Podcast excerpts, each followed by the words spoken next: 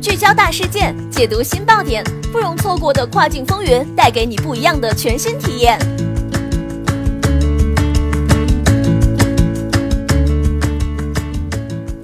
雨果电台听跨境的声音，各位听众朋友们，大家好，欢迎大家收听这一时段的跨境风云，我是可心。现在将要给大家带来的资讯是爆料：疑似新一轮大洗牌，你的沃尔玛账号还好吗？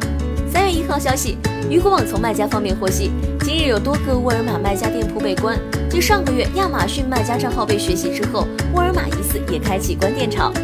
深圳合众商务负责人张健告诉鱼果网，今天也收到多个经营沃尔玛平台的客户反馈，称收到官网邮件通知，店铺被关，并无声明具体关店原因。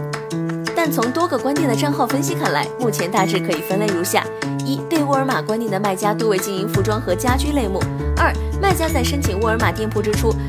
需提供亚马逊店铺链接，但当前在沃尔玛上经营的产品类型与提供链接的亚马逊店铺经营品类不符，比如提供链接的亚马逊店铺经营服装品类，而沃尔玛上经营着三 C 品类；三、资质不达标，销售额、店铺绩效评分较少，review 较少。业内人士表示，最近沃尔玛方面政策收紧，不少沃尔玛账号被要求提供中国地址等相关信息。随后一批店铺被关，有的甚至在沃尔玛上销售将近一年的店铺被告知相关资质不达标。据分析，造成沃尔玛账号被审核可能存在的原因，登录沃尔玛账号的 IP 在中国境内，提供的海外仓地址大部分属于中国公司运营的海外仓。销售账号中从中国发货的记录是用幺六三、幺二六等尾缀的中国邮箱注册账号，申请账号时提供的店铺链接不是美国线上店铺。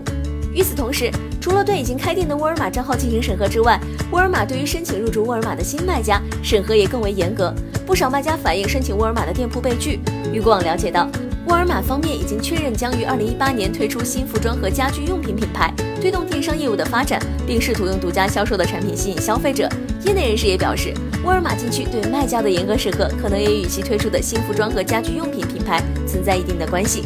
好的，这一时段的资讯就是这样，感谢雨果小编的整理，我们下一时段再会，拜拜。